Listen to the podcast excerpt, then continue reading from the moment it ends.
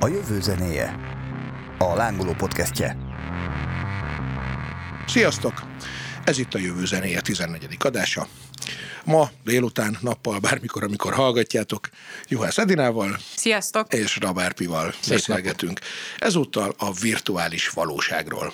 És azzal kezdtem én ezt még itt az adás előtt, amikor megérkeztek kedves beszélgető partnereim, hogy na figyeljetek, én azzal fogom kezdeni, hogy szerintem a virtuális valóság az tulajdonképpen egyidős az emberiséggel, hiszen már az ősember is konstruált történetekkel szórakoztatta magát, és tulajdonképpen az a fizikai valóság, amit át tudott élni az ember valaha is, az sosem volt pusztán annyi, mint amennyi a fejében létezett, vagyis a fejében mindig több minden létezett, de aztán egyből vitatkozni kezdtek velem a kedves beszélgető partnereim. Elkezdtünk verekedni, és fél órával később kezdődött el ez, ami most hallható. Na, mert hogy? Mert mondta, hogy igazából nem most fejtsétek ki, hanem majd a mikrofon előtt, azaz most. Egyrészt nagyon szép szavakat mondtál, és valóban konstruál, de azért az, hogy mit tud valaki elképzelni, ahhoz kell tartozzanak fogalmak vagy élmények. Tehát, hogy olyat nem tud elképzelni, hogy mondjuk nincs egy nyelvi formátuma, vagy, vagy nem ismer föl dolgokat. Az, hogy a általunk levő világ konstruált-e, vagy hogy érzékeljük, az megint egy külön probléma, de szerintem ami a legnagyobb különbség a virtuális világok, a generált virtuális világok és a képzelet között, az kettő. Egy, tényleg tudok olyan dolgokat látni, amiket el sem tudok képzelni, képzelni, a másik az, hogy nem én hozom a szabályokat, hanem valaki más csinálja a világot, és én igazodok hozzá, míg a képzeletnemben én hozom a szabályokat.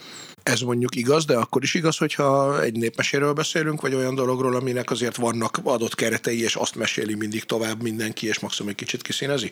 Vagy az elképzelt szörnyeinkről? Szerintem ott tulajdonképpen te képzeled el azt, hogy mi van a népmesében, tehát a sztori kapcsán mi hogy néz ki, milyen maga a világ, hogy néznek ki a szereplők, milyen színek vannak, megvan, hogy mi fog történni, de hogy azon túl, hogy az hogyan történik, hogyan esik el, ezeket mind a te képzelőerődön múlik.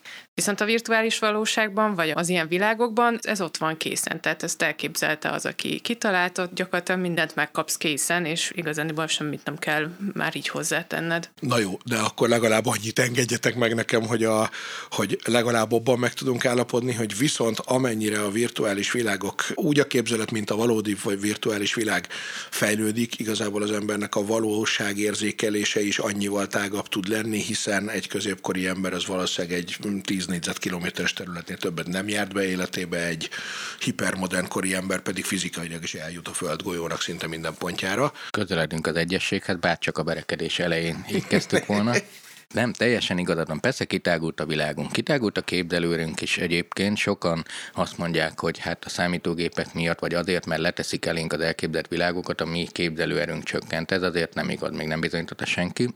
Nehéz ügy is, mert igazából én nem tudom, hogy például te mit látsz akkor, amikor én kimondom, hogy piros, vagy az, hogy sárkány? Ó, hát ez egy, hát ez a színérzékelés, ez nekem egy állandó, de nagyon sokan vagyunk így, még a gyerekem is az egyik megkérdezte, hogy tök érdekes ez, hogy ha én azt mondom, hogy piros, akkor ugyanarra a színre, vagy hát nyilván ugyanazt értjük alatta, hogy ránézel a nem tudom valamire, ami itt piros és az az, de hogy közben valójában én a zöldnek látom el ahhoz képest, tehát hogy azért erre persze van tudományos valamilyen, nem tudom, érzékelés, ugye nem a fénybeesési szöge és stb., de azért ez mégse fog kiderülni soha. Nem, és még bonyolultabb a nyelv, ahol mondjuk elvonta fogalmakkal szerelem vagy bármi játszunk. Egy virtuális világban pedig mindenki ugyanazt látja. Tehát, hogyha becsekkolok, az, az ember is ugye érzékszerveken keresztül érzékel. Ezek is elektromos jelek, amik futkosnak bennünk, és a Matrix óta már mindenki hihetetlenül képzett abban, de Platón óta lehetne képzett abban, hogy az általunk érzett világ az egyáltalán valóságos-e. De ez csak azért nem ezt akarom szétmosni, hanem azt, hogy mit érzékelünk, az azért nagyban függ attól, mi hogy fordítjuk le azt, és ez visszafelé is igaz, hogy az, hogy én mit képzelek el, az nagyon múlik az én szókincsemen, az én képzelőerőmön, ami nem azt jelenti, hogy nem tudnak felvillani gondolatok, hanem az, hogy hogy tudom ezeket rendezni vagy elképzelni. Most, amit kaptunk, hogy kitágult a világunk, több mindent érzékelhetünk, több mindent láttunk, különféle csatornákon keresztül, tévé, bármi, most közelítünk ahhoz, érzem, hogy te ezt boncolgatod, hogy kb. visszatérünk oda, hogy a virtuális világok egy képzeletvilág lehetnek, ahol belépve ugyanúgy azt tehetek, amit akarok, mint amit a képzeletnembe tettem, és lehet, hogy az emberiségnek ez az egyik útja egyébként, Mert a testünk a legfőbb probléma. Igazából a környezetnek is ad a problémája, nekünk is ad a problémánk, mert előrekszik, mindenkinek ad a problémája, és hogyha ezt elszakítjuk és átmegy a virtuális világokba, akkor meg viszont a képzelet és a virtuális világ teljesen egybe passzol majd. Mit mondhatunk akkor viszont történetileg, hogy honnan eredeztetjük ezt a virtuális világot? Mondjuk a film, mondjuk az már az első ilyen volt, vagy mit gondoltok ti, mit mondanátok az első virtuális világnak nevezhető, vagy az már a most 21. századi találmány teljesen? Nem tudom, szerintem ez ilyen értelmezés kérdése, mert itt látszik, hogy te is teljesen máshogy értelmezted a, a virtuális világot, szóval hogy ez, ez valószínűleg inkább ilyen, ilyen filozófiai kérdés, mint hogy most azt mondjuk, hogy vagy először akkor definiálni kell, hogy mit értünk a virtuális világ alatt, hogy az csak egy ilyen informatikai rendszerben elképzelt külön univerzum, vagy virtuális világnak értjük akár a képzeletünket is. De ha mondjuk azt mondjuk, hogy a képzeletet nem, akkor ugye a filmnél már mi kapunk egy teljes virtuális világot, ami nem létezik, de ott van előttünk elkészítve, viszont ugye azt mi nem tudjuk befolyásolni, tehát az még egy egyirányú nézet ez, mind a kettőtökre. Hogy... Az első történetek is, nem? Tehát az első ilyen. Hát ami le van rajzolva, vagy meg van festve, az tulajdonképpen igen, de akkor lehet, hogy inkább azt gondolnánk virtuálisnak, ahol te már tevőlegesen is hozzá tudsz a dologhoz úgy tenni, hogy az adott kar, vagy nem, nem tudom. Igen, most ilyen jó kis akadémiai kutatócsoport lettünk, hogy definiálással kezdünk, és ez... Most hamarosan, kapcsoljatok el, kedves hallgatók! Hamarosan kicsöppen egy kis nyálcsöpp a szám szélén. A az interakció szerintem fontos, inkább arról van szó, hogy virtuális világnak hívhatunk, legelőször egyébként a Second Life-ot hívtuk ennek, ez már régebb volt, számítógépes környezet, ahol azt mondtuk, hogy avatárok vannak, és elég interakció és elég ember van benne, de igazán virtuális világokat ezeket sok szereplős online szerepjátékok, a MMORPG-k vívták ki, a World of Warcraft kezdve a társai. Ez de... olyan 2000-es évek, mondjuk a Second Life, 90-es évek vége, 2000-es eleje? 2000-es, ott rettenetesen rossz volt a belépési küszöb, tehát 30 percet küzdöttél azért, hogy megcsinálj valamit, amit megtettél volna egy másodperc alatt, tehát nyilván nem is terjedt el, de más volt a sávszélesség, stb. Most már azért egy virtuális is akkor, stb. Szerintem egyrészt az interakció, amit mondtál, az nagyon fontos. A másik az, hogy hány érzékszervünket támadja. Amiről most beszélgetünk, az az, hogy az én az érzékszerveimmel bent vagyok, és ezt hívjuk virtuális világnak.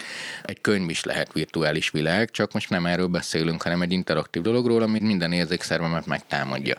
Ilyen most még nincs, de lesz hamarosan. Igen, és akkor tényleg megegyezhetünk ebben, hogy már a képzeletes vagy a történetmesélős az még csak a fület, aztán a kép az a szemet, aztán a film az már a szemet, a fület is, de mondjuk még ugye szagok, bár már persze ugye volt azért erre kísérlet, hogy a moziban akkor majd még így a szagokat is oda dobják, hogy ne a popcornt kelljen csak érezni a szomszédtól, de hogy a mozgás része az viszont valóban csak a számítógépes környezetben lehetséges, ugye? Igen, meg szerintem tök jó, hogyha végigmegyünk olyan fogalmakon, hogy lássuk, hogy mi a különbség, mert hogy, hogy ugye itt fogunk beszélni elvileg több dologról is, hogy ugye van az online világ, az egy külön világ, egy digitális térben, és akkor most már egyre több ez a multiverzum, vagy multiverz, ami azt jelenti, hogy több online világ kapcsolódhat akár a digitális térben, vagy lehet egy olyan platform, amiből több online világba is eljutsz, és akkor ugye, ami meg a jövő, és ami most ilyen nagyon hot topic lett, és a tech cégek legalábbis néhány nagyon bele akar ebbe investálni, az pedig a metaverzum, ami meg arról szól, hogy ott a, igazándiból az ilyen a virtuális valóság keveredik az igaz életet, tehát ezt például úgy kell elképzelni, hogy mondjuk szórakozol egy metaverzumban, és ott előfordulhat az, hogy te ott el akarsz jutni A-ból B-be, és előveszed a Google Maps-et, ami ugye nyilván ismered a saját életedből, Aha. de ott megnézed, hogy akkor ott abban a világban hogy jutsz el A-ból B-be. Vagy elmész egy boltba, felpróbálod virtuálisan a ruhákat, és aztán te megrendeled, és megérkezik a saját valódi életedbe, de ott pont ugyanúgy csinálsz, mint hogyha egy ilyen külön világban lennél. Ugyanúgy tudsz kapcsolatokat teremteni. Tehát, hogy ott valahogy a valóság az így megtalál téged. Tehát uh-huh. egy kicsit ilyen... Hát, kicsit több, mint a Pokémon, nem? De hogy már az is ilyen volt tulajdonképpen. Ugyan, igen, a VR igen. és az AR közötti különbség, tehát az AR, mint az augmented reality, ahol összemosódik. De e felé haladunk, de ezt élvezük is. Most is ezt csináljuk, és egyelőre ergonómiai okokból vagyunk annál, hogy az okos telefon, de ilyen értelemben ezek is virtuális világok, hogyha most betekintek a levelezésembe, vagy nem tudom, közben tudok filmet nézni. De egyébként pont a szakprojektek, csak hogy visszautaljak, azok azért álltak le, mert mindenki különféleképpen érzi és értékeli a szagokat, nagyon sok érzelmi kontextus fűződik hozzá, és nem lehetett belőni azt, hogy én most egy büdöset akarok, ezt nem azt mondom, hogy van, aki ennek élvezte vagy sem, de hát ez akár egy jó szagos sajton is megosztanak a vélemények, hogy az illatos vagy sem. Annyira nem lehet a standardokat belőni, hogy leálltak ezzel, ezért ennyit az érzékszerveinkről. De érdekes, ezt egyáltalán nem tudtam. Egyébként viszont, amit mondasz, Edina, a felpróbálós, hát az egy létező dolog most is, nem? Tehát, hogy létező, csak ez nem, látni, nem egy... föl online a bármit. És... Abszolút, csak ott különböző helyekre kell elmenned, de ugye most a Facebook jelentette be, hogy ők azon dolgoznak, hogy ne kelljen máshova elmenned, hanem legyen a Facebook metaverzum, és ott te ezeket a dolgokat meg tud tenni. Tehát, például sétálsz a, nem tudom, a mezőn, és éppen valamit csinálsz, és ott a világban veszed elő a telefonodat, és pörgeted a Facebookot. Akkor az már tényleg így a meta-metája, hogy a univerzumban előveszed a telefonodat, és azt nézed, amit egyébként, amin játszod az egészet. Szóval hogy ez egy ilyen nagyon, nagyon összetett dolog, és így nagyon izgalmas lesz, bár ugye azt mondják, hogy ilyen legalább 15-20 évet kell várni, hogy ez itt teljes valójában kiteljesedjen, de Zuckerberg erre nagyon készül, és most ez hát az új... még. Hát, igaz, hogy ugye talán ma cikk, hogy a Facebookot meg át is fogják talán nevezni, de ez pont emiatt. darabolják, és... Hát vagy emiatt is, de hogy igen, pont emiatt, hogy ő most teljesen beleszerelmesedett a metaverzumba, és hogy ő egy világot kreál tulajdonképpen. Igen, hát Istennek kell lenni persze minden embernek ez a célja. Hol tartunk most külön, vagy bocsánat, Árpi, ha erre még akarsz reflektálni? Nem, hol értve, hol tartunk. Hogy hát mi az, amit már, mert az előbb is mondtad, hogy hát ezt már most is használjuk. Tehát mi az, amire nem is gondolnánk, hogy ez tulajdonképpen a virtuális valóság holott minden nap? Vagy hova jutottunk el? A játékok világa az oké. Okay. A játékok világa adódik, azért nagyon sok az ilyen kiágazás, tehát hogy már ilyen interaktív filmek, tehát amikor már a mozifilm, de ez már nyilván átágazik az oktatásba is, a motiválásba is, tehát sokkal jobban meg lehet tanítani úgy embereket, vagy befolyásolni, vagy érzékenyíteni, egy interaktív filmet tesszük. Úgyhogy az oktatás, a szórakozás területében ezek összejátszanak. Itt, itt nyilván az, hogy ezek látványosak ezek a technológiák. Az, hogy hogyan tudunk többféle érzékszervre hatni egyszerre, az most egy előre a szemben de észre sem veszik, hogy mennyi kiegészítő eszköz használunk egy pillanat alatt. Hát a szem meg a fül, nem? Sőt, hát a szem meg a fül meg valamennyire a tapint, vagy ha nem is a tapintás, de ugye amikor egy virtuális, nem tudom, teniszjátékban, vagy valami, ahol a kezeddel is kell, és ott azért érzel a kezeddel Igen, is, nem van. olyat, hogy remeg a kézben, nem tudom. Sőt, hogyha vannak most már ugye ilyen virtuális kiegészítők is, hogy úgy érezheted, mintha a játékban tényleg a sárba lépkednél, és közben az csak a cipődön egy olyan eszköz. Vagy ha elmész uh-huh. egy mhm. ilyen virtuális kvázi vidám parkba, akkor azt érzed, hogy ott már a levegőt is fújják rád, ahogy épp nem tudom, mész a lifttel lefelé, és úgy érzed, mintha tényleg zuhannál. Tehát egy csomó ilyen érdekes uh-huh. Tehát, hogy akkor van. azért tulajdonképpen a, a, a három már megvan, és az íz meg a szag, ami Hát igen, most még kicsit lógatom az óra, mint egy ilyen összes ilyen hülyeséget megveszem, tehát otthon ilyen elképesztő tárháza van a különféle virtuális világkiegészítőknek. az orrod? Hát azért lógatom az órom, mert hogy azért ezek, ugye meg kell magyaráznom, hogy miért veszem meg, nyilván azt mondom, a kutatásai miatt, de hát ennek már senki nem dől be. A podcast miatt, azért, mert most beszéllet kell róluk. Mert nem akarsz sárba járni, és muszáj, hogy otthon azért mégiscsak így egy kicsit járkálhassál hát nem tudom, szőlőt taposhassál. Igen, és utána a színjeimmel ugyanúgy másféle, hogy takarítom a virtuális csizmámról a virtuális sarat, a kutyám meg közben átharapja a torkomon. Azért is elsődlegesen a szemmel játszunk, mert azt akarja minden szolgáltató, hogy éjjel-nappal használd ezeket az eszközöket. És ezért nem megyünk a hangra, mert az utcán, hogyha kihangosítva, tehát mondjuk hangirányítás is azért nem terjed, még bár még ugye fejleszteni kell, meg a fűre fülreható hatások, mert az utcán zavarod a többieket, vagy nem hallod elég, és ezért oké, tegyél fejhallgatót.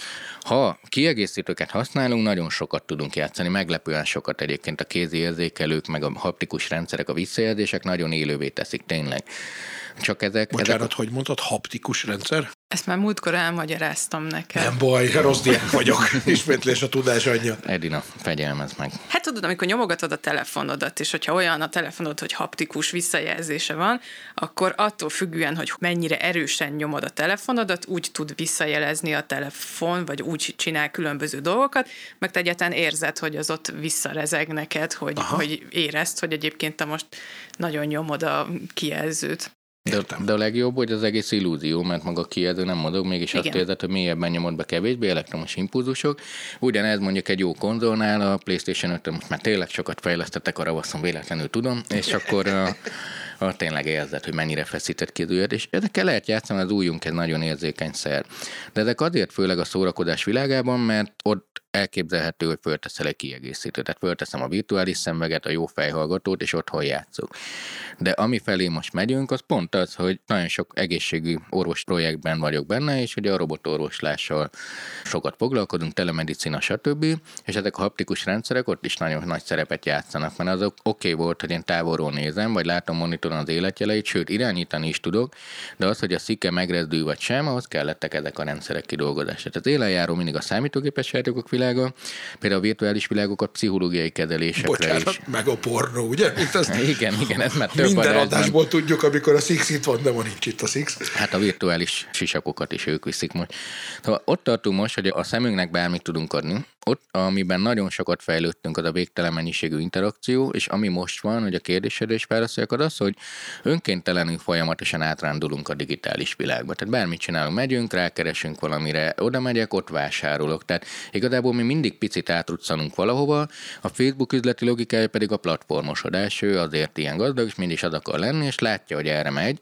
Ezeket mindenki lefejleszteni, hogy én sétálok, és akkor a kedvenc ruhaboltomat közben felpróbálom, és elmegyek. Ezt meg fogják csinálni, a Facebook egy körrel előtte akar járni, és azt mondja, hogy megcsinálom a platformot, adok apit, hozzáférés, és tedd be te a boltodat, és utána én leszek gazdag. Ez a logika, ezt mindenki érti, viszont mivel ő van lépéselőnyben, ezért valószínűleg így is lesz, és akkor a jogászok majd ezen fognak nagyon szomorkodni.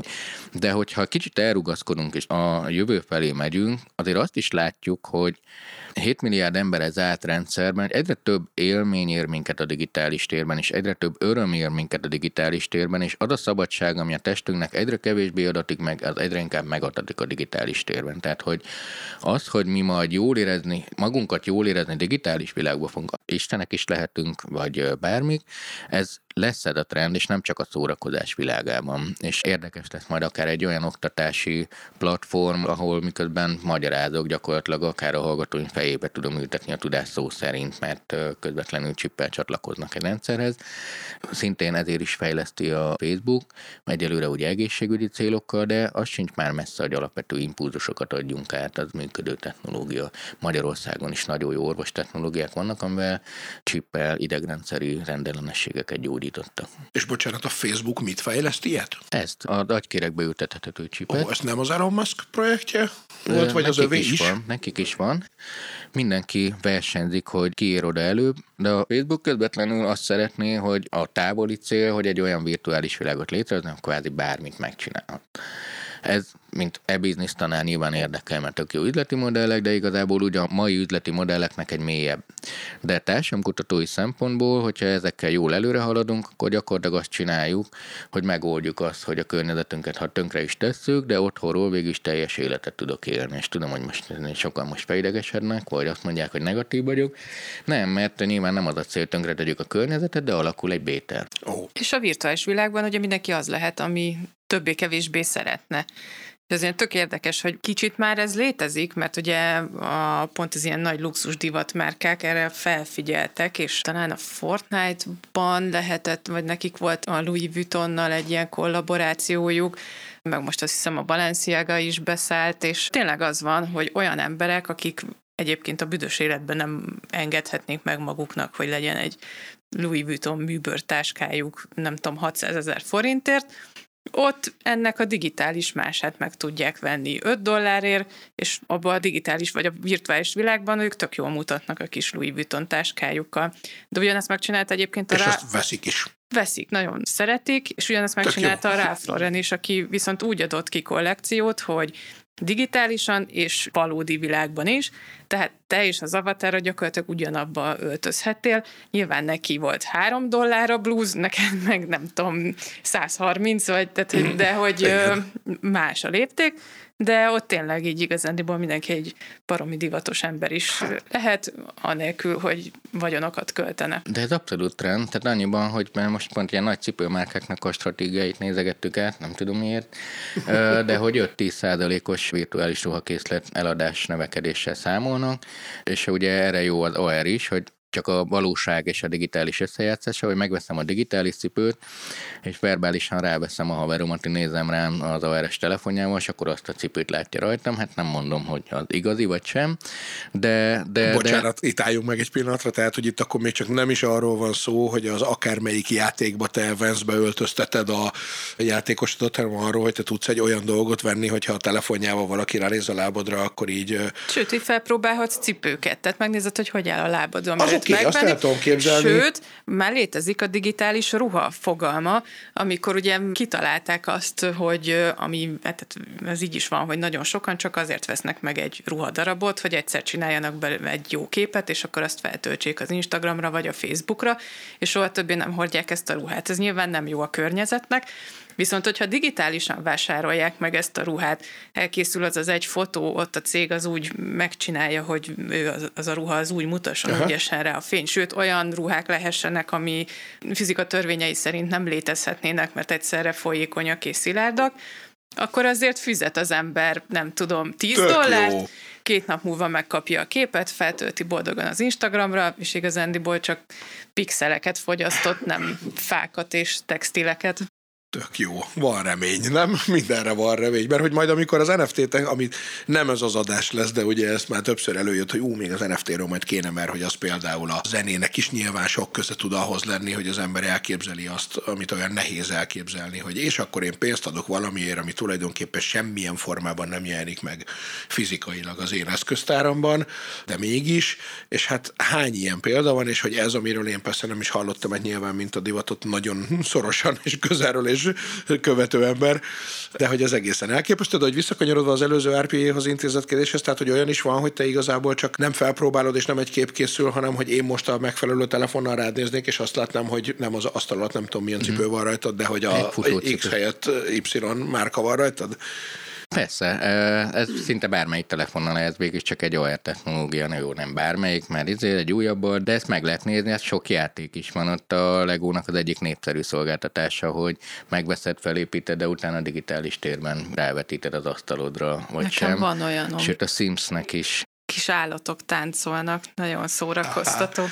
De egyébként már azt a részét megértem is, hogy a technológia ez már rendelkezésre persze, de hogy így árulnak is, tehát hogyha én most mondjuk Igen. a mondhatunk márkákat is, ez nem egy kereskedő, tök mindegy, szeretnék egy olyan Nike-t, amit egyébként nem szeretnék, akkor fel tudok menni a Nike webáruházba, és tudok venni olyan, vagy a, mit tudom, igen, Martens igen, van, van olyan áruház, ahol igen, és pont eddig kerültem ide ebbe a körbe, mert valami állandóan a jövőkutatási cuccokkal keresnek meg, és akkor a, jött ez, hogy mi legyen, és ugye a szorítás az az, hogy élejáró akar lenni.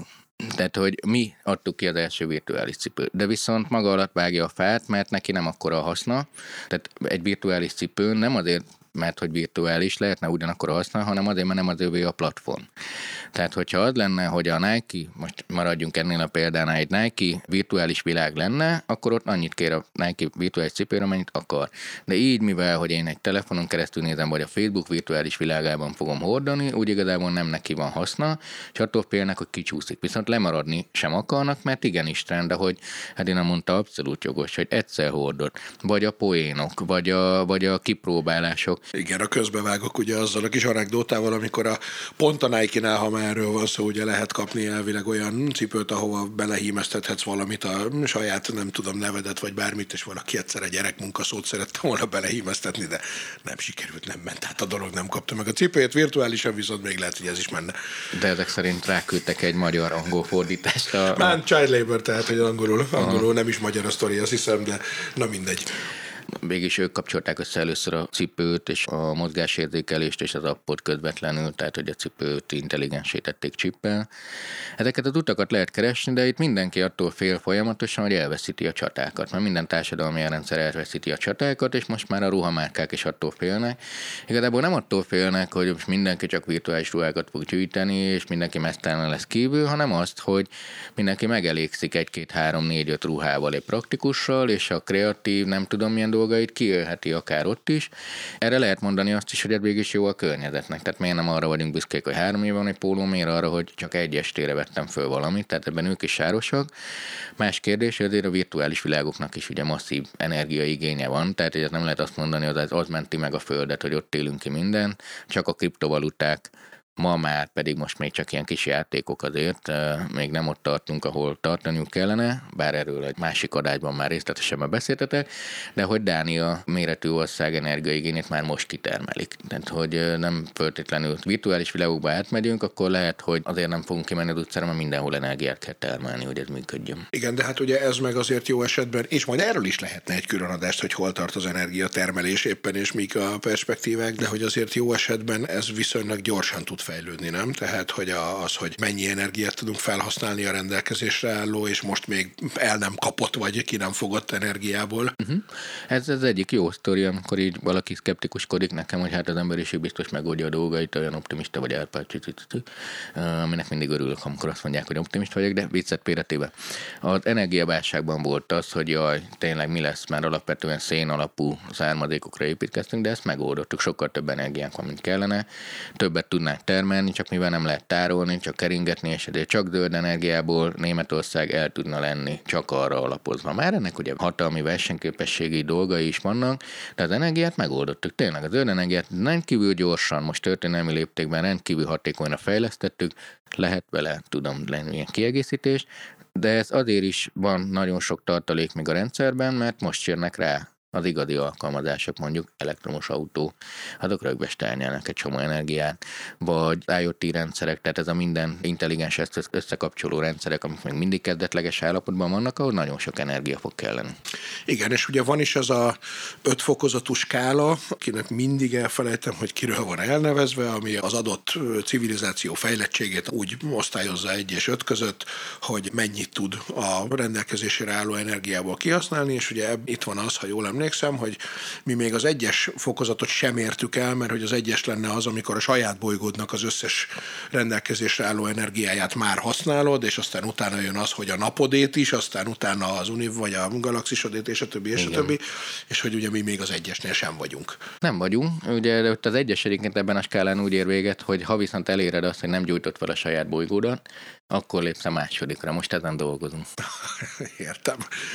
Na és akkor mikor jutunk el odáig, amikor ugye elkezdtünk erről beszélgetni, hogy legyen majd ez a téma, akkor nyilván természetesen mi más lehetett volna a példa, mint hogy amikor, mint a Matrixba majd fekszünk a pincébe egy nem tudom, zselével telt kádba, és már ennyi történik.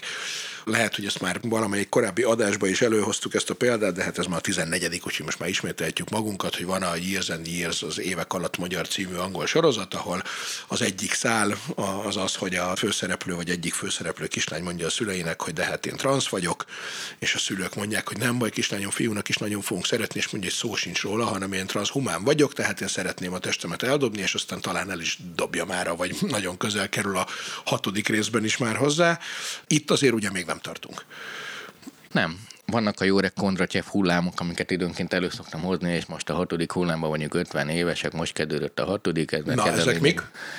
Ó, hát a tesztet Ezek olyanok, mint a Bravo Boy számok, nem a, a hullámok. Kondratyev nevű... Azt meg majd neked kell mondani, hogy azok mik. Ú, mindenki felmondja a leckét. Egy gazdaságtörténész, Kondratyev, aki nagyon-nagyon sok adat alapján nagyon sokat dolgozva kimutatta azt, hogy kb. 50 éves gazdaságtörténeti ciklusok vannak az emberi történelemben. Így visszafelé, amíg tudjuk mérni, nyilván ilyen 1780-tól kezdi. Ez egyrészt azért jó, mert ciklikusak, de ami izgi és amire én szeretem az elméletet, hogy mindig az van, hogy van egy kezdő technológia, például elején a textilipar, vagy a gőzgép, és akkor ez elkezd egy-két ipar területen terjedni, például textilipar, stb. és így szétáramlik, és mindent megváltoztat, és vele együtt az emberek gondolkodását is, tehát az, hogy akkor a jobb életminőségért, akkor indult el a fogyasztói társadalom, hogy akkor gyenge ruháink vannak, de most tudunk igaz, hogy ugyanolyan ruhát, de nagyon sokat csinálni, és megvannak mindig az indító technológiák, tudom én a negyedik hullám a gépkocsi, és akkor ott is ez a kulturális újraprogramozás van mellette, mert a gépkocsi az nem csak egy eszköz, ami valahonnan valóva elvisz, hanem státuszszimbólum, minőség, ízlés, másképp minden autó ugyanolyan lenne, és szuper hatékonyan működne, de nem erről van szó. Tehát az ember mindig fogja a technológiát, újra programozza magát a technológia mentén, mert megváltoztatjuk magunkat, és ezek a hullámok, az ötödik hullám a számítógépeké, a hatodik a post és ahol igazából arról van szó, hogy ez a sok ember megpróbál úgy együttműködni hatékonyan és intelligensen, hogy megtartsa az életszínvonalát, de megmentse a Földet. Viszont, ja, hát a számítógép az 50 év, az ugye, az, az, az, azt mondhatjuk, hogy az már azon túl vagyunk, aha, és akkor ez a post-PC, ami most kezdődik, akkor a hatodik. Igen, igen, hatodik hullám, és a hetedik hullám, azt nem Kondratyev mond már ilyeneket, ő még a hatodik is épp, hogy eljutott, de vannak egyesek, például én, akik azt mondják, hogy mondjuk a hetedik hullám lehet az, hogy megszabadulunk a testünktől. Ez ilyen gondolatkísérlet, nyilván nem arról van szó, hogy én meg akarok szabadulni a testünktől, de hogyha most ilyen jövő képeket építünk, meg érdektérképeket is megoldást keresünk, akkor látszik, hogy a test a legfőbb problémája sok mindennek. Az, hogy ezt mozgatjuk, az, hogy ezt etetjük, az, hogy ezt logisztikázunk. Megeszek egy kilós spanyol narancsot, az annyi energiájába kerül a földnek, mint felépíteni a gizai piramisokat, és én csak egy kiló narancsot eszek meg. Tehát, hogy Nem ilyen... mondod komolyan, és egyébként van tényleg. Tényleg így van, hogyha összeszámoljuk az összes nyersanyag előállítás, munkaerőt, kémiát, meg mindenfélét, logisztikát, de ez nem baj, mert jó világban élünk és élvezzük, csak akkor mi van akkor tényleg, ha megszabadulunk a testtől? És akkor már is ott vagyunk a Matrixnál, csak ugye, hogy még az elő valahogy ez elhangzott, és a Matrixban van az egyik alapjelenet, amikor elárulja őket a csávó, nem fog az eszembe jutni a, a neve, hogy tudom, hogy most virtuális húst teszek, tudom, hogy izé, de végül is ez nekem tök pompás, mert én boldog leszek így. És akkor itt ezen lehet felháborodni, vagy elkeseredni, de szembenézni meg izgi azzal, hogy tényleg mit választanál akkor, hogyha egy nagyon rossz állapotban levő földön vagy, nagyon szűkös élelemforrásoknál, és azt mondják, hogy nézd, testedet hátra kell hagynod, de egy digitális világban leszel, ott viszont az és annyi, ahogy azt szeretnéd, és akkor ezen el lehet játszogatni, vannak nagyon jó sci regények is erről, engem igazából azért izgat, hogy azok, akik erre azt mondják, hogy nem, akkor az az a jó, hogy jó, mondta, hogy nem, szuper örülök, mi nem. Mert hogyha erre a nemre, amit adnak választ, igazából azt definiáljuk emberiségnek, vagy a testünk lényegének, és akkor el lehet beszélgetni. Nagyon sok érvet ki lehet ütni agresszivitással, olyan értelemben, hogy minden elektromos jel, tehát a simogatás hiányozni fog, hát ez tök könnyű generálni. De hogy hát azért eznek van egy ilyen filozófiai része, és ezért szoktam ilyen vallási konferenciákra is járni, hogy nagyon kedvelnek. Egyébként az egyházak nagyon érdeklődnek a mesterséges intelligencia fejlesztések iránt, hogy megértsék, hogy majd hogy kezeljék. Szóval visszatérve, az, hogy a most szórakoztatóak ezek a virtuálisak. Most látjuk azt, hogy nagyon sok mindent megoldanak, és ennek örülünk. Az, hogy lehet-e ez a végső út, hogy oda áttesszük, ez jelen pillanatban nem oldható meg számítási kapacitás miatt, meg azért már nagyon irracionális az emberi lény, és ez szuper. Viszont nagyon sokat racionalizálódtunk az elmúlt 200 évben, tényleg nagyon sokat igazából most többet közeledett az emberi gondolkodás a gépi gondolkodás felé, mint a gépi gondolkodás az emberi felé. Projektszerűen gondolkodunk, döntések vannak, folyamatosan a jövőbe vagyunk, elágazások mentén éljük az életünket, ha belegondolunk, sokkal gépiesebben, racionalizáltabban élünk tényleg, mint régebben, úgyhogy lehet ez az egyik út, és ezen jó elgondolkodni. Edira, lefordítottad a jegyzeteidet. De meg szerintem az, itt most az, az érdekes, hogy ott tartunk, hogy mondjuk ez a metaverzum, ez most alakul. És ugye most pont a Zuckerberg most bízott meg, vagy különítette, nem tudom, irgalmatlan mennyiségű pénzt arra, hogy szervezetekkel próbálja meg kitalálni, hogy milyen lenne az ideális világ. Nyilván nem olyan, mint most a Facebook, mert ezt így tudjuk, hogy az nem ideális, de hogy akkor találjunk ki egy olyat, ami jó és élhető. És szerintem ez az izgalmas, hogy oké, okay, hogy ez 10-15 év múlva fog megvalósulni, tehát még reméljük, hogy még ezt megéljük, de most alakul, és most lehetnek olyan visszajelzések, vagy olyan dolgokra érdemes figyelni, amivel így jobbá tehetjük kvázi a virtuális világot, mint amiben most mi élünk. Így van, hiszen egyébként ugye hányszor hangzott már el ebben a műsorban is az, hogy a mesterséges intelligencia is olyan, amilyenné mi programozzuk, és hány példát volt már neked is rá, hogy utólag derült ki, hogy ja, de hát ez azért döntött így, mert hogy valójában csak fehér férfiaktól kapott adatot, és azért azt hitte, hogy minden olyan, mint ők. Mi technikailag egyébként a legközelebbi lépés, ami már tulajdonképpen itt van? Tehát most a, mondjuk a telefonunkon, meg a virtuális érzékelők, tehát virtuális szemüveg, meg sisak, meg ilyenekkel. De hogy mondjátok ezt a chip dolgot, hogy ettől mondjuk mennyire lehetünk vajon, hogy már ne kelljenek ilyen eszközök ehhez feltétlenül, hanem közvetlenül az agyas stimulálja. Azért befelé meg ugyanannyit kell kutatnunk, mint kifelé. Tehát az emberi agynak a, a pertérképezése hihetetlen lépésekkel haladunk, de azért olyan pontossággal, hogy tudjam irányítani, vagy mindent úgy tudjak befolyásolni, hogy észre vegye, hogy nincs külvilág, azt azért még nem tudjuk. Nagyon sok mindent tudunk, de azért minden ember különbözik. Hogy én most ez olyan hatalmas megalapítás, de most orvosi értelemben, tehát ez a chip az nem úgy működik, hogy csak egy chip van oda téves örül, hanem gyakorlatilag egy, úgy kell elképzelni, egy fémhálót végigvezetnek a belső agykérgen, és a kimeneti ajzat a chip, és akkor lehet majd upgrade később meg ilyesmi. Tehát az csak a konnektor, bent van egy háló. Most ez a háló hova érintkezik, oda adja le az elektromos impulzusokat, viszont ez nem mindenkinél ugyanaz, és az orvostudomány azért használja először, mert tényleg ott nagy szükség van, és rengeteg embernek lehet segíteni. Másrészt ebből mégis az üzlet fog többet profitálni, mert minél több emberni használjuk majd ezeket, annál inkább fogjuk tudni, hogy ezzel milyen képzeteket keltünk. Azért az alapvető gyönyör, kérzet, fájdalom, stb. ezeket nagyon egyszerű lehet stimulálni, csak hát ennél összetettebb dolgokat szeretnénk csinálni. A fő cél nem feltétlenül az, a virtuális világoknál, hogy létrehozzuk a tökéletes alternatívát, és észre se vegye a másik, hogy hol van. Az a jó, hogy ez egy választás. Tehát nem akarja senki megposztani az üzlet sem, hanem azt mondja, élj, ahogy élsz, de itt van még egy piac, itt van még egy lehetőség, van még egy szórakozás.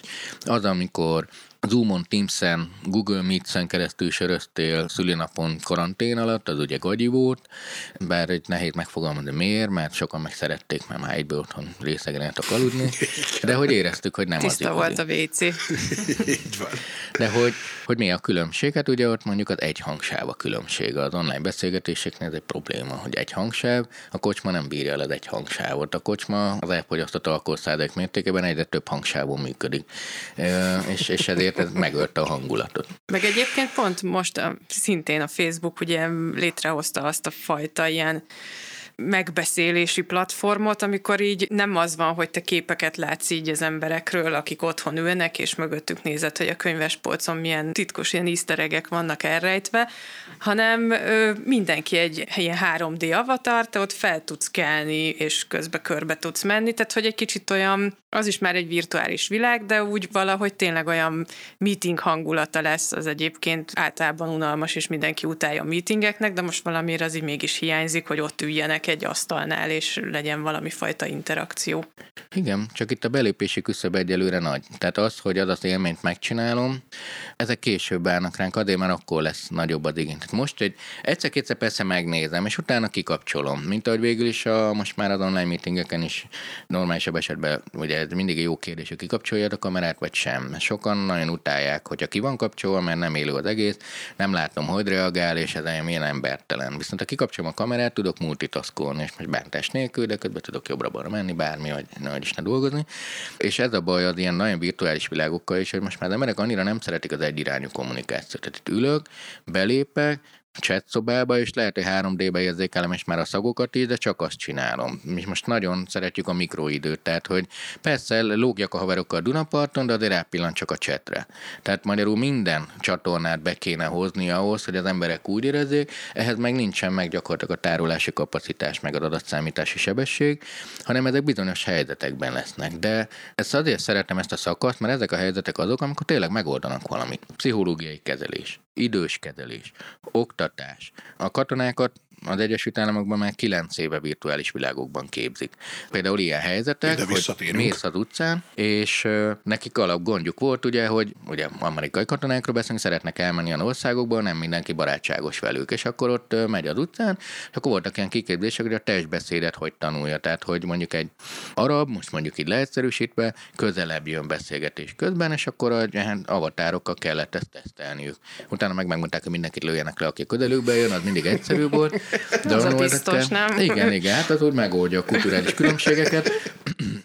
De hát ezt most hagyjuk is. Szóval szerintem a virtuális világok ami igazán izgi, és amit hamarosan egyre inkább át fogunk élni, tehát most azt éljük át, hogy mindig bekacsingatunk, hogy meg fog oldani helyzeteket. És ezeket megfogalmazni, ez, ez sokkal izgalmasabb, hogy mire ad választ, és nem tudom, majd hallgatói visszajelzések alapján is meg lehet álmodni egy csomó ilyen projektet, de ott amikor tudom nevesíteni, mit akarok elérni, és létrehozok egy környezetet, amit meg akarok oldani, a legelső, csak ez annó nagyon izgi téma volt, imádtam, mert én ilyen virtuális világokkal indultam el nagyon, de régen, és akkor még ez nagyon ratyi volt, és akkor egyedül voltam vele, és akkor... De az így, a legjobb világ, nem? Amikor így egyedül vagy a kis virtuális világban, ami szóval akar, senki nem idegesít. Hát dark vagyok, ez mondjuk ez nekem élet, de most egy kutatóként azért egy kicsit magányos életézés, mert ugye én azt mondom, hogy egyedül harcoltam egy egy intelligens ügy élén, más mindenki meg, hogy ki ez a futóbolond, ez milyen nem lesz. Szóval, hogy most így utólag nyilván megszépítem. A lényeg az, hogy mégis hol lehet használni, és az első legjobb projektjeink azok a katasztrófavédelmi projektek voltak. Mert kiderült, hogy az, hogy leég egy város, meg ilyesmi, a sokkal jobb virtuális világban tesztelni. Olcsóbb. Kiderült, na hát, ki gondolta volna. Humánusabb is egy picit. Hát jó, hát erről megosztanak a vélemények. Ugye, Miért nem most ezt egy, mondanád? egy szervezetnek van egy költségvetése, de végig is rájöttek, hogy ez talán így jobb lenne. És hát azért lett izgi számomra, mert egyrészt igen racionális, ott teszteljük, de várjál, akkor mit kell csinálnunk? Akkor az emberek viselkedését is le kell modelleznünk. Tehát itt most egy rendes katasztrófavédelmi projektnél most nem oda, hogy kell eloltani a tüzet, mert arra van egy tűzoltó kiképző központnak egy olyan épülete, amit nagyon sokat szenvedett már életében, de hogy, hogy akkor egy tényleg mi történik, ha egy város, akkor kezdtek el az ilyen forgatókönyv elemzések lenni, és ezeken dolgoztam nagyon sokat, hogy hogy tudjuk lemodellezni, mit csinálnak az emberek, és ez így nagyon izgi volt.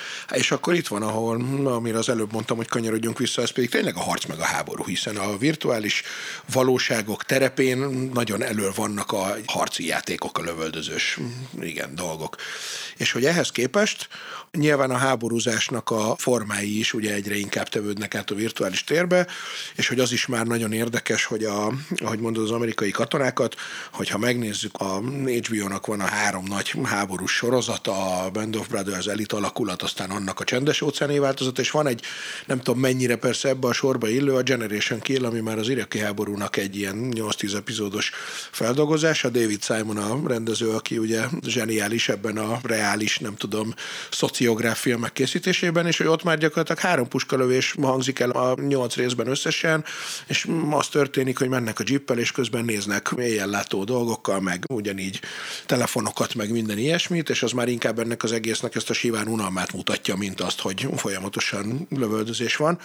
És hogy igen, szóval hogy befolyásolja ez az egész virtuális világ az ellenségeskedést, meg a háborúskodást vajon? Például úgy, hogy most már a hadseregek nagyon sok esetben gémerek körében toboroznak, mert hogy most már nem feltétlenül az a skill, hogy te nem tudom, fel tudjál mászni a kötelem, meg tudjál futni gyorsan sokat, hanem hogy egy kvázi joystickkal minél pontosabban tudja lőni, és azt oh. így minél jobban tud hosszú időn keresztül csinálni. Igen, mert hát tulajdonképpen a futás felmászás az inkább a katasztrófavédelmi funkciója mondjuk egy honvédségnek. Igen, tehát ez mi a katona, vagy hogy pusztítasz, ezek nagyon fejlett hadseregekben, de abszolút is ugye a végjáték kedvenc regényem, ezért a nikkem az Ender. Ú, most lebuktam néhány virtuális világban, most már tudni fogják, kit keresenek, de mondjuk ez népszerű nickném, úgyhogy csak megúszom. Szóval a lényeg az, hogy ott ugye az az alapkoncepcióm. Sőt, még volt a Nagy Kec, Nagyvilág Regatta című könyv nagyon régen, valaki olvasta, pont erről szólt, hogy jönnek az űrlények, Hát nem sütöm le, nagyon jó izgi, de mondjuk úgy, hogy erről szólt. Én tessék elolvasni, hogy valaki rájön. Támad a Mars is erről szólt, nem? Csak az más fajta végkifejlet lett. Ott kevés számítógépes játék volt, de annál több buta Mars lakó, viszont félelmetesen jó film, nem tudni miért. Senki nem tudja megmagyarázni, hogy miért jó film az, de jó. Szóval igen, tehát lehet játékosok között, vagy ez van az, hogy cyberháború, kiberháború, és ez mennyire fontos, ez megy. Egyébként az amerikai hadsereg volt az első, aki azért adott ki ingyenes számítógépes játékot már több mint 15 éve, ez egy ingyenes multiplayer játék volt, lehetett játszani, és ezt toborzásra használták. Tehát azt látták, hogy aki ilyen tök cuki, meg élvezi ezt, meg ilyeneket, akkor kapott behívó levelet, és ez működik is, mert hogy azt egyébként, hogy a játékok és a fizikai erőszak között összefüggés lenne, ezt még soha senki nem bizonyította, sőt inkább az ellenkezőjét. Tehát ne ijedjen meg senki, hogy aki játszik számítógépekkel, az rossz ember legyen, de a háborúnak van egy ilyen része. Viszont azért ez azt is hozzá szokták tenni, hogy igen, van, precíziós háború, sok minden, de azért még mindig a gyalogos a legkirályebb. Tehát vannak a szuper jó tankok már, stb., de valahogy mégis az van, hogy, hogy a gyalogosok azok, akik be kell menjenek, és el kell foglaljanak egy területet, és irányítsanak. Háborúkkal kapcsolatosan inkább az történt a másik világháború után, hogy azóta gazdaságilag már sokkal jobban megéri gazdasági háborúkat vívni, mint fizikai háborúkat, mert megváltoztak az erőforrások. Addig területeket kellett elfoglalni, az volt a gazdagság, most már nem, hanem a pénzt akarjuk elvenni, és ezért nincsenek már háborúk, hanem sokkal inkább kiberháborúk. De ezek zajlanak folyamatosan. Na például? Konkrétan országok között mennek ezek a hívjuk adattámadásoknak, adatlopásoknak, de az észteknek azért ilyen magasan fejlett az információs társadalmuk, mert ők a folyamatos fenyegetettség miatt végtelenül jól megnövelték a biztonsági rendszereiket. Az, hogy mindenki adatokat akar ellopni a másiktól, az persze világos, de amikor mondjuk távolról meg tudom bénítani a erőművét, az már egy buli. Amikor... Az egészségügyet, mikor Lekapcsol. kórházakat De hogy egyébként meg. mondjuk ennek volt most valami olyan lépése, amikor tényleg történt is egy ilyen, mert mint azt értem, hogy támadnak és el is hárítják. Egészség, ezek szerint, mert hogy hírekben az, volt azok olyan? voltak. Volt, azt hiszem Amerikában volt, hogy több kormányzati vagy ilyen önkormányzati szerveknél volt az, amikor elég csak arra, hogy egy gyenge láncszem legyen, tehát valamelyik ügyintéző rákattint egy linkre, amire nem kellett volna, és utána zsaroló vírus kerül az egész rendszerre, uh-huh. ahhoz, hogy hozzáférjenek a az egész kisvárosnak a mindenfajta adatához, ahhoz fizetni kell, nem tudom, pár százezer dollárt. Értem. Kiberhadseregek most már nagy létszámúan vannak. Az, hogy megbénítsd a kommunikációját, az, hogy tehát az, amikor fizikai támadással karöltve megy, tehát ez az akció része, ezt fejlett országok tudják megcsinálni, amúgy a, vagy mondjuk így hírszerzés így működik, de kicsiben a például a mesterséges intelligencia fejlesztés és a hadipar találkozás, egy gyümölcsödő rész.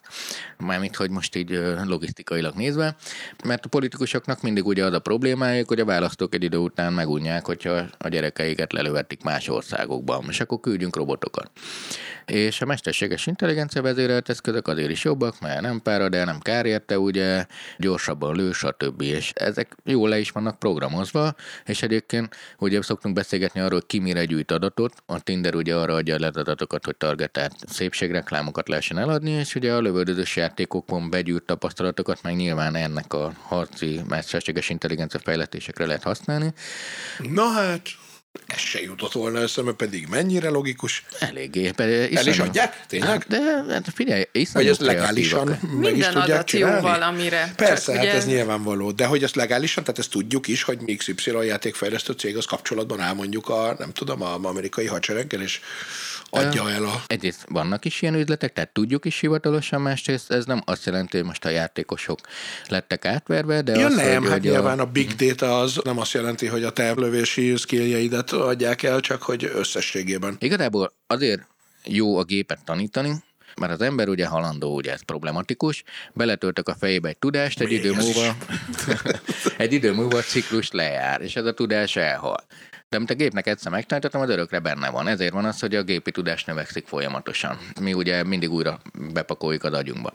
Na már most ez hadi technikailag, itt nem arról van szó, tehát nem az a kihívás, hogy a, egy a legjobb gójátékos megcsinálja, mert megcsináltuk, vagy nem az, hogy egy gépnek a fejében lesz összes csata, mert az megvan, hanem inkább azok a helyzetek, amikor egy pillanatról pillanatra kell dönteni reflexzerűen az ösztönös döntések, és ezeket lehet számítógépes játékokból begyűjteni, mert ott nagyon sok profi modulat van, egy játék csapat ugye rendkívül összeporva rutinosan játszik, de vannak ösztönös felvillanások, amire, amire meglepi a partnereit is, hogy ezt miért csináltad. És ezeket kell begyűjteni, és ezeket fejlesztik. Viszont erre ugye a való világnak az a válasza, hogy elindul a földrajzi, meg a biohack. Tehát, hogy megadom, hogy na a piros sapkácsákokat kéne lelőni, tesó. De a másik tudja, akkor ők is felveszik a piros sapkát, csak akkor egy csomó probléma van az egészből, és akkor mégis pontosabban kéne, akkor az felismerés. Szóval még mindig ilyen supportok, de például egy zárt környezetben most már azok a ilyen robotvezérelt, tök jó gépágyúk, amikkel a Alienbe is lövik a alieneket, azokat mindig imádtam. Szóval de amúgy meg jó, hogy fejlődnek, mert mi nem a haditechnikai eszközökre gondolok, de ez nem virtuális világok, viszont itt történik meg az, hogy mi a fizikai világban csinálunk valamit a virtuális világban, tehát játszok, és az ott felgyűjt tudás és tapasztalat visszaszármazik a fizikai világban, és nem ilyen egyszerűen, hogy egy cipőt rávetítek egy másik cipőre, hanem így, hogy például az oktatási rendszer fejlődik. Hát ez parádés. Edina, térjünk egy kicsit vissza így a vége felé a cuki dolgokra. Mesélj erről a legós táncolos valamiről. hogy is van ez? Mik táncolnak, min? Ez úgy van, vannak különböző Lego figurák. Nekem a napszemüveges, havainges alpaka a kedvencem, akinek egyébként van valami neve is, de nem, ennyire nem mentem bele a dolgokba, és ezek ilyen kis egységszettek megveszed, vannak mellette ilyen kis legó csempék, nevezzük csempéknek. De hogy ezeket még fizikailag veszed meg? Fizikailag megveszed, lerakod. Hát ilyen hagyományos, tudod, analóg. Igen, igen, igen, igen. Így, így is lehet persze. Lerakod az asztalra, vagy ahova szeretnéd, a telefonodat ráirányítod, ott beszedi az adatokat, tehát felismeri, hogy melyik figura van ott. Van több figura, tehát ebből tudsz csinálni zenekarokat is, mindegyiknek van különböző egyénisége nyilván. Vannak a csempék, azok különböző effekteket jelölnek, és ezt utána gyakorlatilag egy ilyen kiterjesztett valóságban mondjuk kilövöd a kertbe, és úgy tűnik, mintha ez a napszemüveges alpaka, meg a sellőlány, meg a kalóz, akik tulajdonképpen egy zenekar, ők a kertetben lépnének fel, és egyébként tök aktuális, a univerzál van szerződésük, és mit tudom, Lady Gaga-ra táncolnak, amilyen kis csempeid vannak, olyan effektek vannak, tehát nem tudom, jönnek a szivárványok, meg ilyenek, ezeket fel, rögzíted a telefonoddal, majd megosztod, és van egy ilyen közösség, akik ezeket nézik. Nyilván ez gyerekeknek van. De Istenem, ha látnák az arcodat most a kedves hallgatók, hogy micsoda átélés és üdvözlött mosolyjal tudod ezt az egészet Szerintem mesélni. a hangszignezgések átvitték. Én klasszikus szülői kérdések szoktak ilyenkor jönni felém, már mint hogy amikor középiskolákban is beszélünk, hogy de most akkor ez a jobb, most a két téged kérdezek, hogy szerinted, hogy most, ha az én kisgyerekem annó tologatta a kis barbit, vagy levágta a haját, mert így volt rá, de mondjuk nem vágta le, és elképzelte, hogy táncolnak a kertben, vagy az, amit most te mondtál, hogy szerinted melyik a jobb? Szerintem ez nagyon sok kreativitást fejleszt.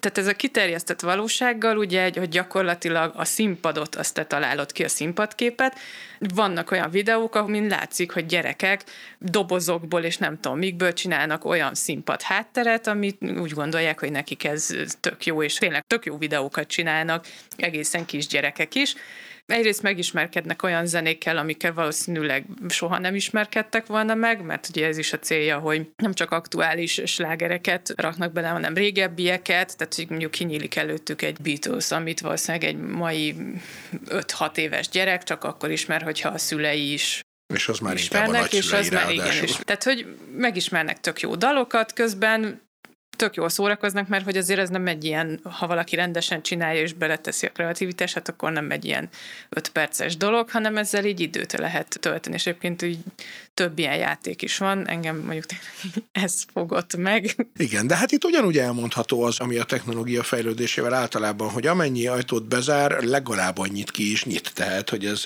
körülbelül ugyanaz a történet, mint amikor szeretnek, most már egyre kevésbé, de ugye azért volt egy évtized, amikor mondjuk a zeneiparban szerettek erről panaszkodni, pláne a kevésbé elemző típusú emberek, hogy de bezzeg régen még lehetett CD-t eladni. Igen, csak bezzeg régen azt a CD-t előállítani, és most nem a fizikai nyomásra gondolok, hanem a hangfelvétel kilométerre, az pont százszor annyiba került, mint most. Tehát nyilván az, hogy onnan elvette egy jó nagy adag bevételt, a másik oldalról viszont a kiadást is elvette. És ugye itt is ugyanez történik, hogy eh, ahogy mondod, hogy igen, azt a fajta képzelőerőt most nem igényli, hogy te akkor a fakockát tologatva képzeld el, hogy az egy Ferrari autó, viszont közben meg egy csomó minden mást mégiscsak hozzáad a képzeletethez is. Tehát valószínűleg nem lehet azt mondani, nem, hogy ez egy ilyen jaj, de rossz, mert az embernek az összes fantáziai és képzelő képzelőereje. Nem, sőt, így gyakorlatilag arra biztatja a gyerekeket, hogy legyen képzelőerejük. És... és ezt látjuk is, sőt, most már adataink is vannak, már nőnek föl azok a gyerekek, tehát nyilván van néhány dolog, amire figyeljünk, nagyon kis korban, csak az érintésképernyő nem háromdimenziós,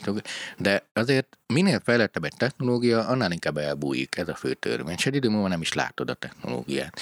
És ugyanott van, hogy a képzeletével játszik, csak ez segít neki, és nézzük meg a Minecraft forradalmat, egyedül a szülők nem értették. Mert elszocializálódtak arra, hogy egyszer használatos játékokat adjanak, és megdöbbentek, amikor a gyerekek elkezdtek építeni, és tehát, hogy ugyanazok a kreatív energiák megvannak, nem, nem beszel. Hajjaj, és ráadásul pont a Minecraft kapcsán szoktam én ezt mindig mondani, hogy amikor az én gyerekeim a tavaly is ráadásul, nem is idén, amikor mondjuk még csak 6 és 7 évesek voltak, és akkor olyan természetesen mondták azt, hogy ú, figyelj, most átugrom az én világomból a te világodba, és milyen jó, mert itt most ezt meg tudjuk csinálni, és pont ezen gondolkoztam, hogy nekem a párhuzamos univerzumok, nem tudom, fizikai elméletét valószínűleg soha nem fogja tudni már senki úgy elmagyarázni, hogy én azt megértsem, mert hogy eleve el se tudom képzelni. Míg a hat éves gyereknek az, hogy van több párhuzamos univerzum, és én átugrom az egyikből a másik, másikba, az tök természetes, és ha valaha én ezt megértem, akkor pont ugyanemiatt fogom én is megérteni, mert már látom, hogy hát a hat éves gyereknek ez természetes, és a játékban ez van. Igen, és pont így visszakanyarodva az elejére, ez a virtuális világokkal is az, ez nem az, hogy én átlépek és ott vagyok. Természetes lesz az, hogy gyakorlatilag egyikből átcsiklok a másikba, és azok között egyik a fizikai világ, amit most fizikai világnak hívunk, ami már viszont annyira interaktív lesz, hogy ad is a maga módján más. Ez, ez nem értékvesztesség, hanem az, hogy hihetetlenül kibővülnek a lehetőségek. Sokkal inkább az lesz a izgő, hogy mit kezdjünk ezzel az idővel, mit kezdjünk ezzel a lehetőségekkel. A technológia általában leteszi eléd. Sokkal több olyan embert láttam, aki megkérdezte, hogy jó, de akkor mire keresek rá az interneten, de a keresőprogram már kész volt. Tehát emberi kíváncsiság, játékosság, ez most egy jó játék volt, amit elmondtál, és nem kapunk egyébként érte pénzt, hogy, hogyha most többen sokan vásárolni kezdenek, de sok ilyen van. És de azért küldettek, akkor küldjetek egy ilyen játékot nekünk, de még egy-két figurát. Én a sellőlányosat fogom kérni, hogyha egy Jó, majd legközelebb behozom, és játszunk. Simán, én kipróbálnám. Mert hogy én arra gondoltam ugyan, hogy még azért nem lenne az se baj boncolgatni, hogy és akkor a szórakoztató iparban a virtuális sztárok. Hát a de virtuális azt, koncertek, De azt ne kezdjük ugye? el. Nem is csak az, hanem hogy hogy van az, hogy még egyébként vagy, vagy imádunk-e már olyan virtuális előadókat, akik egyébként húsvérvalóságban nem is léteznek. Csak erre azért nem menjünk bele, mert hogy ez viszont valószínűleg meg fog érni egy félig meddig különadást, úgyis szeretnénk olyat, hogy a mesterséges intelligencia, az algoritmus és a művészetek viszonya, meg hogy hát így egy órája beszélgetünk erről, tehát én azt gondolom, hogy, hogy inkább ezt foglal foglaltuk, vagy foglaljuk még össze így, ha ez nem volt esetleg összefoglaló gondolat, hogy tulajdonképpen akkor ez is ugyanúgy, mint minden téma, amit elkezdünk boncogatni, a végén oda jutunk, hogy ne ijedjünk meg. Egyrészt ez nem egy olyan hirtelen váltás lesz, hogy oké, okay, akkor a jövő utáni héten 13-án este 8-kor eldobom a testem, és onnantól fogva soha többet nem zuhanyozhatok egy jót, vagy ehetek egy nem tudom, finom rántott húst, hanem ez úgyis történik, akkor is történik, ha nem akarjuk, hogy történjen, viszont valójában minden egyes apró lépését önként és örömmel fogadjuk, mert hogy tulajdonképpen ettől nekünk jobb lesz. Ugye? Igen. Ez a Ramárpát féle axióma. nem mindenre mondom egyébként egy csomó dolog, de hogy tényleg kibővülnek a lehetőségeink, és ezek gyakorlatilag, mintha végre mindenki tudna varázsolni. Mint hogyha egy mágusok lennénk mindannyian, tényleg tudunk játszani olyan dolgokkal, amit sokkal nehezebb volt, és a gépek abban segítenek, megjelenítik, vagy interaktívabbá teszik számunkra, és végül is ez izgi. És közben ráadásul ugye párhuzamos univerzumok elméletére visszautalva olyan dolgokat is megértünk, és aki még tényleg ért is hozzá, ő pedig ebből még adatokat is nyer, meg tudást is, amit egyébként másképpen esélyünk se lenne. Én csak Gucci-ban fogok járni a virtuális világban, vagy esetleg más designer cuccokban. És nagyon drukkolsz is, hogy akkor ez viszont legyen már meg a jövő hónapban, nem Igen, szeretném kérni, estére. hogy így a Gucci minél hamarabb, de ha így nem, akkor küldhet, nem tudom, táskákat, cipőket, kabátokat és a többit. Vagy bárki, Juhász Edinát hallottátok, kedves hallgatóink. Úgy érzem, eljött az idő a merchandise, a blog merchandise-ának kiépítésére. Így van, de csak és kizárólag Gucci jövő zené és táskákat és pólókat fogunk majd árulni. Vagy saját póló. Köszönjük szépen a figyelmet! Következő adásban egy hét múlva újra találkozunk. Sziasztok! Sziasztok! Sziasztok! Ez volt a jövő zenéje.